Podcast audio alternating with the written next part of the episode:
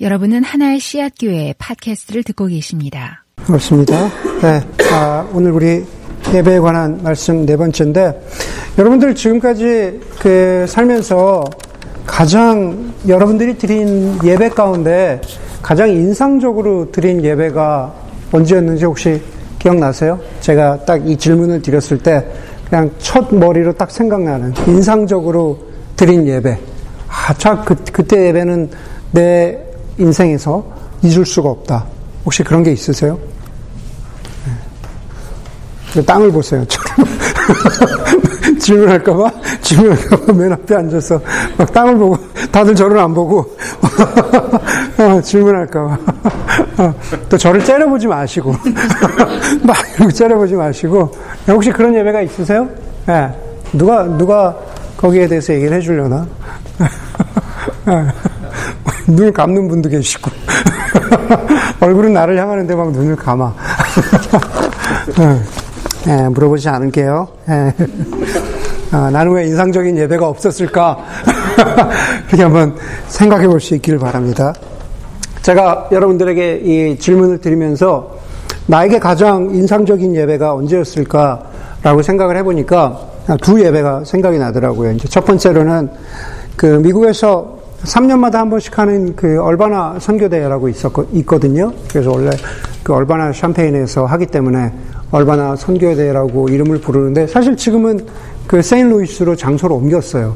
근데 이제 얼바나 샴페인에서 할 때, 어, 2000년에 제가 한번 참석을 한 적이 있었습니다. 항상 겨울에, 어, 연말에 그때 하는데, 어, 그 얼바나 샴페인 가보신 분들 뭐 혹시 아실지 모르겠지만 거기 아주 굉장히 학교에 큰그 그 짐이 있어요. 한 2만 명 정도 들어가는 짐이 있는데 거기서 2만 명이 그 함께 찬양하고 예배하는데 와 진짜 그 예배가 저한테 잊을 수 없는 어, 감격적인 예배였어요. 하나님 나라에 가면은 와 정말 이렇게 예배 드리겠구나라는 그 어, 정말 그 예배에 대한 마지막 하나님 나라에 갔을 때 대한 그 예배에 대한 그 기대와 소망 그것을 확실하게 저에게 어, 그 머리에 남도록 해준 어, 그런 그 예배의 감동이 있었던 예배입니다. 또 다른 예배가 제가 이렇게 기억 남는 인상적인 예배가 어, 한 가지가 있는데 그것은 어, 좀 전에 처음 말씀드린 예배와는 완전히 다른 다른 세팅의 어, 예배였는데 어, 그거는 라스베가스 호텔방에서 드린 예배였습니다. 라스베가스 호텔방에서 어, 저와 다른 형제 세 명이서 함께 드린 예배예요.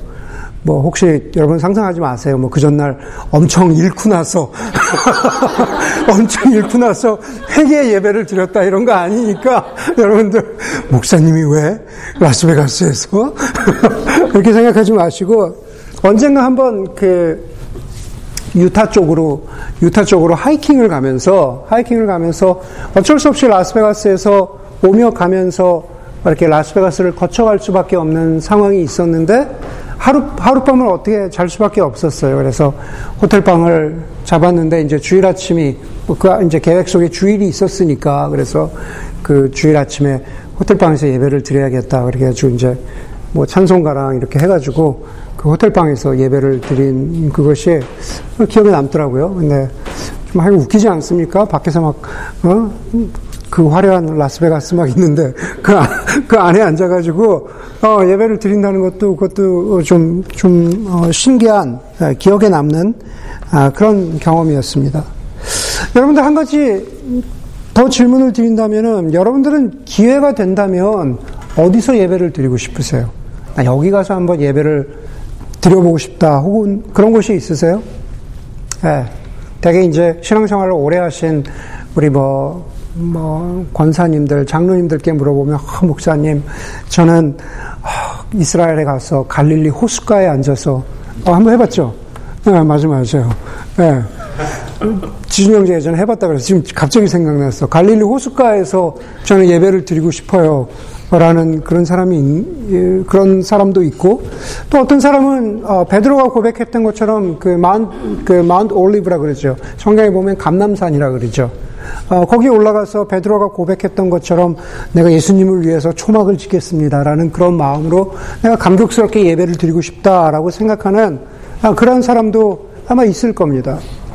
어떤 사람은 모세가 어, 하나님을 만났던 어, 신의 산에 나도 올라가서 제가 언젠가 한번 말씀드린 적 있죠. 모세가 어, 하나님을 만났던 신의 산 꼭대기에 나도 올라가서 예배를 드리고 싶습니다라는 그런 사람들이 있잖아요.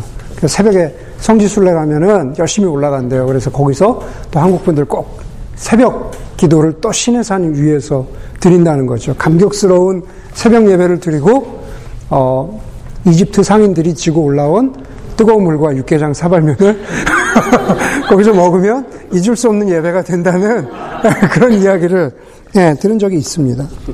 여러분, 만약에 그런 곳에서 예배를 드린다면 정말 잊을 수 없는 최고의 예배의 경험이 될까? 우리가 그렇게 한번 생각해 볼 수 있을 것 같습니다. 어느 목사님과 대화를 하는 중에 요즘 그리스도인들에게는 적어도 세 개의 교회가 있다고 그러더라고요. 네, 세 개의 교회.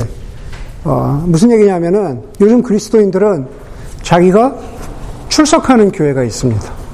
네, 출석하는 교회가 있고, 어, 자신이, 두 번째는 자신이 설교를 듣는 교회가 있습니다. 세 번째는 자신이 헌금하는 교회가 있어요. 네. 말 그대로 출석하는 교회는 말 그대로 그냥 출석하는 교회입니다. 네, 무슨 이유에든지 간에 그냥 주일에 출석하는 거죠. 아이들 때문에 출석을 한다든지, 뭐, 그냥 집에서 가까우니까는 그냥 출석을 한다든지, 뭐, 뭐 그냥 어떤 이유든지 그냥 그 교회에 출석을 하는 겁니다. 오래된 관습이기도 하고, 신앙생활을 오래 하신 뭐, 어, 할아버지 할머니께 여쭤보면은 그냥, 그냥 가는 겁니다. 네, 그렇게 그냥 출석하는 그러한 교회가 어, 있다라는 거죠. 하지만 출석하는 교회가 설교 듣는 교회와 다를 수 있다라는 거죠. 예, 출석은 하지만 그냥 예배 예배 드리는 동안에는 이제 딴 생각하는 거죠. 예배 끝나고 뭐 먹을까, 뭐, 뭐 지난주에 무슨 일이 있었는데, 다음 주에 내가 무슨 일을 해야 되는데, 그냥 출석만 하지만, 설교는 집에 와서 뭐 팟캐스트나 뭐 인터넷을 통해서 그냥 따로 듣는, 예, 설교 듣는 교회가 따로 있다라는 뜻입니다.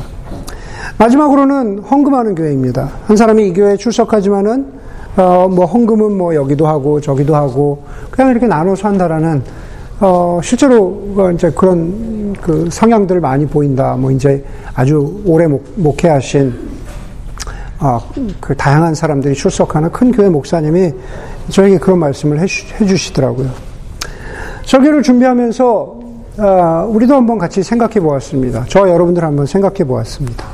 왜 여러분들은 꾸역꾸역 주일 아침에 예배를 드리겠다고 여기에 나오셨을까? 굳이 출석하지 않아도, 굳이 설교를 여기에 와서 듣지 않아도, 굳이 이 교회에 뭐 예를 들어서 헌금을 하지 않아도, 우리는 예배 드리는 것이 예배 순서를 따라하고 예배 행위를 따라하는 것이라면 혼자서도 집에서 스크린 앞에서 할 수 있을 수도 있다라는 생각을 합니다. 집에서 하면 되잖아요. 진지한 마음으로 그냥 하면 되잖아요. 성찬하자고 하면 저 라이브 라이브 동영상 보면서 그냥 그렇게 따라할 수 있잖아요. 예. 하나님은 어디나 계시고 하나님은 영이신데 진지한 마음으로 하면은 내 예배를 받아주시지 않을까라는 생각을 우리가 해볼 수 있다라는 겁니다. 여러분 오늘의 설교의 주제는 오늘 네 번째 말씀인데 예배는 함께 드리는 겁니다입니다. 예배는 함께 드리는 겁니다. 왜 우리는 예배를 함께 드려야 할까?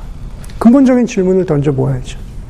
예, 왜 우리는 예배를 함께 드려야 할까? 오늘 설교는 그 질문에 대한 어, 대답의 어, 한 부분이라고 말씀드릴 수 있을 것 같습니다. 오늘 우리가 처음 읽은 갈라디아서 2장의 본문은 사실 예배와는 상관없어 보이는 그러한 본문입니다. 잘 아는 대로 갈라디아서는 로마서와 더불어서 사도 바울이 참 복음이 무엇인지를 설명하는 어, 책이죠. 참으로 예수 그리스도를 믿는다는 것, 복음에 따라 산다라는 것이 무엇인지를 말해주고 강조하는 그러한 편지입니다. 그런데 과연 그것이 예배와 무슨 상관이 있을까? 오늘 본문 가운데 보니까는 바울이 한 사건을 기록하고 있는데 그 사건은 개바, 다시 말해서 예수님의 소위 수제자라고 이야기하는 예수님의 첫 번째 제자라고 하는 베드로와 관련된 사건입니다. 11절에 보니까 이렇게 시작하고 있습니다. 베드로가, 게바가 안디옥에 있을 때, 더 정확히는 안디옥 교회에서 교인들과 함께 있을 때 벌어진 일로 예. 게바가 베드로가 안디옥 교회에 있을 때 그 교인들과 함께 있, 을때 있었던 어떤 일로 바울이 게바를 책망하고 꾸짖는 예, 그러한 장면으로 시작을 하고 있습니다. 그 사건은 이렇습니다. 11절에 보니까는 게바가 안디옥에 왔을 때 잘못한 일이 있어서 나는 얼굴을 마주보고 얼굴을 마주보고 그를 어, 나무랐습니다. 나무란 이유는 이거죠. 그것은 게바가 야고보에게서 몇몇 사람이 오기 전에는 이방 사람들과 함께 음식을 먹다가 그들이 오니 할례 받은 사람들을 두려워하여 그 자리를 떠나 물러난 일입니다라고 그렇게 예, 말하고 있습니다. 여기 12절에 보니까는 어, 어, 베드로가 안디옥 교회에서 안디옥 교회 교인들과 함께 있었어요. 크리스천들과 함께 있었다라는 겁니다. 12절에 나오는 이방 사람들이라는 것은 그냥 어, 어, 그 교회 교인들을 이야기하는 거죠. 다시 말해서 인종적으로는 유대인이 아니지만 그러나 어, 본어게인 한 사람들, 예, 크리스천이 된 사람들을 말하고 있는 겁니다. 예. 그런데 어, 유대인의 관습에서 보자면 유대인의 관습에서 보자면 할례를 받지 않은 사람들과 함께 먹고 마시는 것은 어, 전통에서 어긋나는 일인데 베드로는 여기가 예루살렘이 아니라 안디옥이기 때문에 거리낌 없이 이방 크리스천들하고 함께 식사를 하고 있었던 겁니다. 그런데 그렇게 함께 식사하고 있었던 베드로가 갑자기 어, 일어나서 자리를 떠났습니다. 자기 먹은 것에 대한 돈도 내지 않고 계산도 하지 않고 갑자기 떠난 거죠. 굳이 얘기하자면 예, 그 이유는 뭐냐 하면은 야고보에게서 온 몇몇 사람 때문에 그렇다고 말합니다. 야고보에게서 온 몇몇 사람이라는 것은 바로 예루살렘 교회 교인들을 말하는 거예요. 야고보 바로 예루살렘 교회에 있었던 초대교회의 지도자, 예루살렘 교회의 지도자 야고보가 보낸 몇몇 유대인 크리스천들 때문에 어, 왔다는 얘기를 듣고 그, 그런 사람들이 왔다는 얘기를 듣고 베드로가 갑자기 자리를 어, 떠났다는 겁니다. 베드로의 행동은 그 식사 자리에 있던 다른 유대 출신 그리스도인들, 심지어 바나바까지도 위축되게 만들었습니다. 어, 베드로가 왜 저러지? 갑자기, 갑자기 지금 여기서 교인들하고 크리스천들하고 식사를 잘하고 있다가 왜 갑자기 이 자리를 갑자기 떠나지? 라고 그렇게 된 겁니다. 사도 바울은 그걸 좀 더 직접적으로 표현하죠. 13절입니다. 13절에 보니까 나머지 유대 사람들도 그와 함께 위선을 하였고 베드로와 함께 위선적인 행동을 했다라는 거죠. 베드로와 함께 위선을 하였고 마침내는 바나바까지도 그들의 위선에 끌려갔습니다. 바나바도 어, 내가 지금 뭐 잘못하고 있는 건가? 바나바도 그냥 일어나서 식사 자리를 떠나버렸다라는 겁니다. 바로 그 사건에 대해서 바울이 베드로를 14절에서 이렇게 비판하고 있는 거죠. 나는 그들이 베드로를 포함해서 혹은 베드로와 그 자리에 있었던 몇몇 사람을 포함해서 심지어 바나바까지도 나는 그들이 복음의 진리에 따라 똑바로 걷지 않는 것을 보고 모두, 모두, 모든 사람 앞에서 개바에게 이렇게 말하였습니다. 라고 말하는 겁니다. 네. 사도 바울이 말하는 건 이런 거죠. 왜, 왜 율법에 얽매여 있느냐. 이제 더 이상 율법에 얽매여 살지 말고 복음의 능력 가운데 살아야 하는데 왜 아직도 위선적인 행위를 하느냐? 어. 왜 율법에 따라 사느냐? 왜 율법의 그늘에서 눈치 보면서 이랬다 저랬다 하느냐? 라고 하는 위선, 다시 말해서 이중적인 삶을 비판하고 있는 겁니다.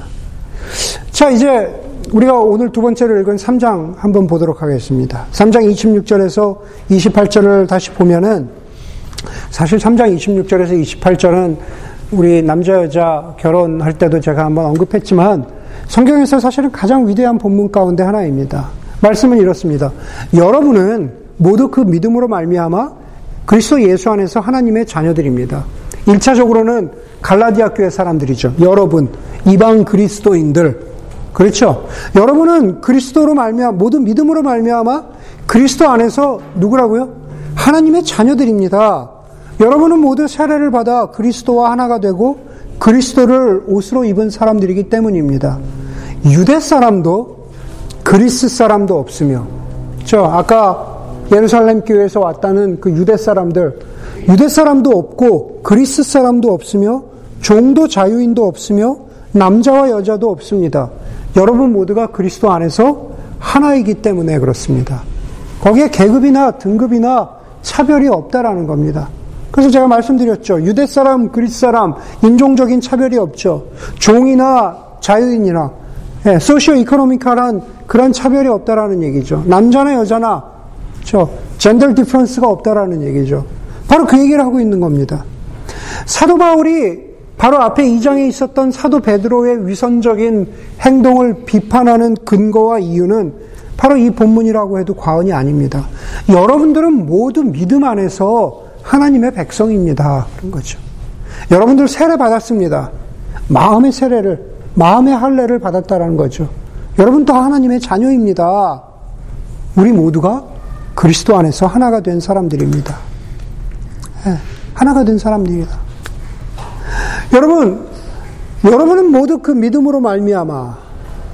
라고 하는 그 구절은 우리의 믿음의 근거, 우리의 구원의 근거를 보여주는 그러한 구절이기도 하지만 여러분은 그 믿음으로 말미암아.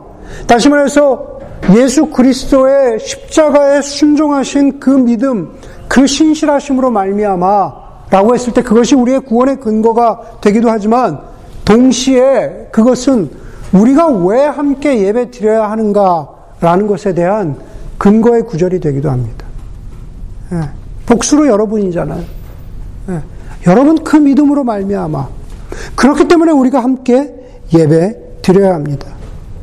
여러분 베드로가 베드로가 유대인임에도 불구하고 베드로와 함께 있었던 사람들이 유대인임에도 불구하고 이방 크리스천들과 할례 받지 않은 사람들과 정결 의식을 지키지 않는 사람들과 함께 한 자리에서 함께 식사할 수 있는 이유 식사했다라는 사건은 사실은 어찌 보면은 함께 예배드렸다는 사건이기도 하다라는 거죠.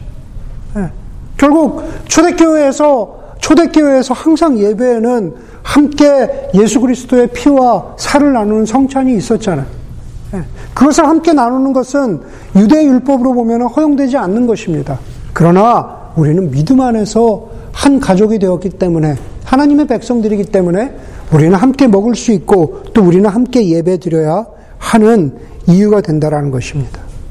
결국 저와 여러분들이 예, 우리가 교회로서 함께 예배를 드린다는 것. 지금 이 시간에 이 자리에서 함께 예배를 드린다는 것은 우리가 누구와 함께 성찬에 참여하며 누구와 함께 그리스도와 친교를 나누고 누구와 함께 주의 말씀을 듣느냐라는 것을 모두 포함하기 때문에 그렇습니다. 아마 여러분들 가운데 공원에 가가지고 뭐 교회 우리 교회 야외배를 드릴 때 공원에 가서 바베큐를 하기 위해서 차코를 차코를 피운다거나 아니면 캠핑 가서 캠파이어를 하기 위해서 장작에 불을 붙여보려고 애써, 애써 본 분들은 쉽게 공감할 수 있을 텐데 그것은 뭐 차콜에 여기에 뭐 기름이 묻어 있는 차콜이라고 하더라도 차콜에 그냥 석탄 하나 한두 개? 혹은 아무리 잘 마른 나무라고 하더라도 장작 나무 하나로는 불을 붙이기 어렵고 설령 거기에 불이 붙는다고 해도 그것이 끝까지 타오르기가 그렇게 쉽지, 쉽지 않다라는 겁니다. 차콜도 모아놔서 그렇죠? 그래야 불을 붙어야 그것이 완전히 타오르고 아무리 마른 장작이라도 한 두세 개 정도는 있어야 활활 타오르고 서로가 서로에게 어, 불길을 준다라는 것, 잘 타오른다라는 것 아마 경험해 보신 분들이 있을 겁니다. 여러분, 우리의 예배도 그렇다라는 거죠. 우리가 교회로서, 우리가 공동체로서 함께 이렇게 예배 드리는 것이 중요한 것은 우리가 이 예배를 통해서, 함께 드리는 이 예배를 통해서 혼자서는 결코 경험할 수 없는 예수 그리스도의 사랑과 용서와 은혜를 더 풍성하게 우리가 경험할 수 있기 때문에 그렇습니다. 히브리서 저자는 히브리서 10장 25절에서 이렇게 말합니다. 어떤 사람들의 습관처럼, 어떤 사람들의 습관처럼 우리는 모이기를 그만하지 말고 서로 격려하여 그날이 가까워 오는 것을 볼수록 더욱 힘써 모입시다. 그랬습니다. 아마 그런 사람들이 있었나 보죠. 어떤 이유에서든지, 아, 뭐 모여봐야 뭐, 뭐가 있겠어. 함께 예배 드려봐야 뭐, 뭐가 있겠어. 그냥 내가 하나님 앞에 진지하게 나가면 되지. 하나님이 내 마음을 받으시겠지. 예, 그렇게 모이기를 그만했던 사람들이 있었던 것 같습니다. 히브리서 저자가 그러지 말고 함께 모여 하나님의 날이 하나님의 나라가 그날이 가까워 오기까지 모이기를 힘쓰라라고 그렇게 말하고 있습니다. 그것은 함께 모임 그 자체의 의미가 있다라고도 볼 수 있지만은 그러나 함께 예배 드릴 때 경험하는 신비로운 하나님의 은혜 때문에 그렇습니다. 제가 개인적으로 볼 때 가장 가장 아름다운 어, 설교를 하는 아름다운 파워풀한 게 아니라 아름다운 가장 아름다운 설교의 언어를 사용할 줄 아는 어, 여성 설교자. 예, 남자들은 아름다운 언어를 구사할 줄 모르는 것 같아요. 예, 가장 아름다운 설교의 언어를 구사하는 설교자인 아, 바바라 브라운 테일러가 잃어버린 언어라고 하는 자신의 책에서 이렇게 말하고 있습니다. 교회는 교회는 우리의 두려움을 내려놓는 곳입니다.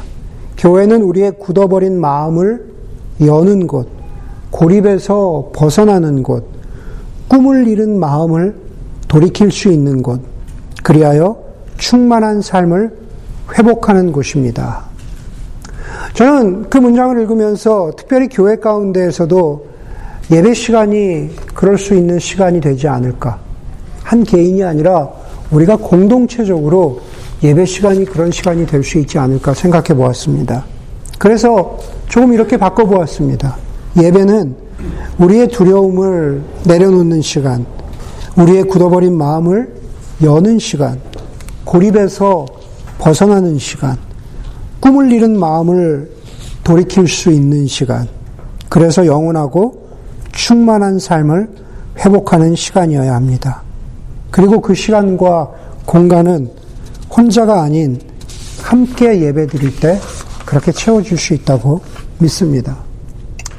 여러분, 오늘 읽지 않았지만은 제가 여러분들하고 함께 나누고 싶은 구절은 누가복음 15장입니다. 누가복음 15장의 비율은, 비유는 제가 지금 말씀드린 함께하는 예배의 시간들을 이야기로 채워주고 있습니다.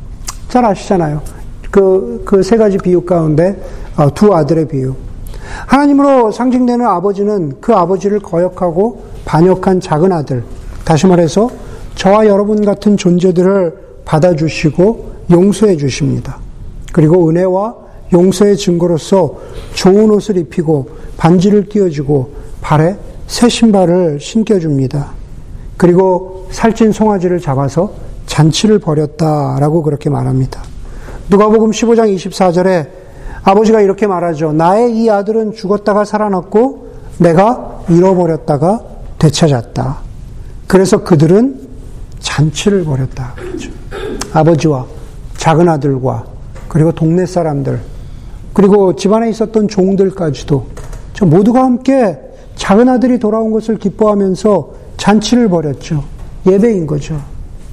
여러분 아까 처음에 읽었던 갈라디아서 2장의 본문이 기억나십니까? 사실은 갈라디아서 2장의 식사 자리, 누가복음 15장에 바로 이 잔치 자리, 그것은 결국 교회라는 것은 하나님 나라의 잔치, 교회라는 것은 하나님 나라의 예배가 바로 이렇게 함께 드리고 함께 잔치를 벌이고 함께 식사하고 함께 누리는 시간이라는 것을 보여주고 있는 한 장면이죠. 물론 당연히 저와 여러분들은 그 잔치 가운데에서 작은 아들입니다. 갈라디아서 교회에 있는 사람들로 말, 말하자면은 그냥 거기 거기 안디옥 교회 같은 사람들이죠. 이방 사람 같은 사람들이죠. 멀리 떠났다가 돌아온 바로 그런 사람들인 거죠. 예, 함께 그렇게 예배를 드리고 있는 거죠. 잔치를 드리고 있는 거죠. 그런데 갈라디아서 2장과 누가복음 15장의 공통점은 뭡니까? 누가복음 15장의 큰아들, 다시 말해서 바리새인과 서기관들, 갈라디아서 2장에 예루살렘에서 내려온 사람들, 여전히 자신의 기준으로, 여전히 자신의 습관으로, 여전히 자신의 가치관으로 저 사람과는 함께 예배 드릴 수 없어. 저 사람들과는 함께 식사할 수 없어. 저 사람들과는 함께 잔치할 수 없어. 라고 생각하는 사람들은 그 예배에서 분리되어 있는 것을 우리가 편지를 통해서 그리고 예수님의 비유의 이야기를 통해서 우리가 확인하게 됩니다. 흔히들 하나님 나라에서 함께 드리는 예배의 감격을 말할 때 많은 분들이 요한복음 아, 아 요한계시록 7장을 인용합니다. 사실은 설교를 시작하면서 제가 얼마나 선교에 대해서 드린 예배를 보면서 그 2만 명의 수많은 사람들, 미국 사람도 있고 저희 같은 에이시안도 있고 전 세계에서 그 선교대에서 참석한 수많은 인종들, 수많은 강사들, 다양한 사람들, 다양의 다양한 배경들의 사람들이 함께 함께 예배 드리는 것을 보면서 저를 비롯해서 그 자리에서 많은 사람들이 떠올렸던 그 성경의 본문은 요한계시록 7장의 본문입니다. 요한계시록 7장에 보면은 그 뒤에 내가 보니 아무도 그 수를 셀 수 없을 만큼 수많은 사람들이 수많은 큰 무리가 있었는데 그들은 모든 민족과 모든 종족과 백성과 언어에서 나온 사람들인데 모두가 보좌 앞과 어린 양 되신 예수 그리스도 앞에 서 있었습니다. 그들은 큰 소리로 보좌에, 보좌에 앉아 계신 우리 하나님과 어, 어린 양의 것입니다. 라고 외쳤습니다. 구원은 바로 하나님과 어린 양의 것입니다. 라고 외쳤다라는 거죠. 마지막 하나님 나라에서 드리게 될 이 예배, 그것은 바로 우리가 지금 이 자리에서 함께, 함께 이 시간 공간 안에서 함께 드리는 예배 안에서 조금이나마 경험될 때 마지막 날에 예배를 기대할 수 있는 것입니다. 바로 이 예배 속에서 바로 이 예배 속에서 예수 그리스도의 사랑과 은혜가 경험되어질 때 더 위대하고 더 아름다운 것을 기대할 수 있기 때문에 그렇습니다. 요한일서 요한일서 4장에 보면은 우리가 잘 아는 사랑에 관한 구절이 있습니다. 4장 20절입니다. 사도 요한이 이렇게 말하죠. 누가 누가 하나님을 사랑한다고 하면서 자기 형제 자매를 미워하면 그는 거짓말장이입니다. 보이는 자기 형제 자매를 사랑하지 않는 사람이 보이지 않는 하나님을 사랑할 수 없습니다. 라고 말합니다. 저는 이 구절을 한번 예배로 바꾸어 보았습니다. 누가 하나님을 예배한다고 하면서 지금 함께 예배드리는 이 순간과 지금 함께 예배드리고 있는 이 형제 자매들로 인하여서 감사할 수 없다면 그는 거짓말장애입니다. 보이고 느낄 수 있는 지금 이 순간에 함께하는 예배를 소중히 여기지 아니하면서 보이지 않는 하나님을 예배할 수 없기 때문입니다. 함께하는 예배의 소중함을 기억할 수 있는 저와 여러분들이 되기를 간절히 소원합니다. 함께 기도하겠습니다.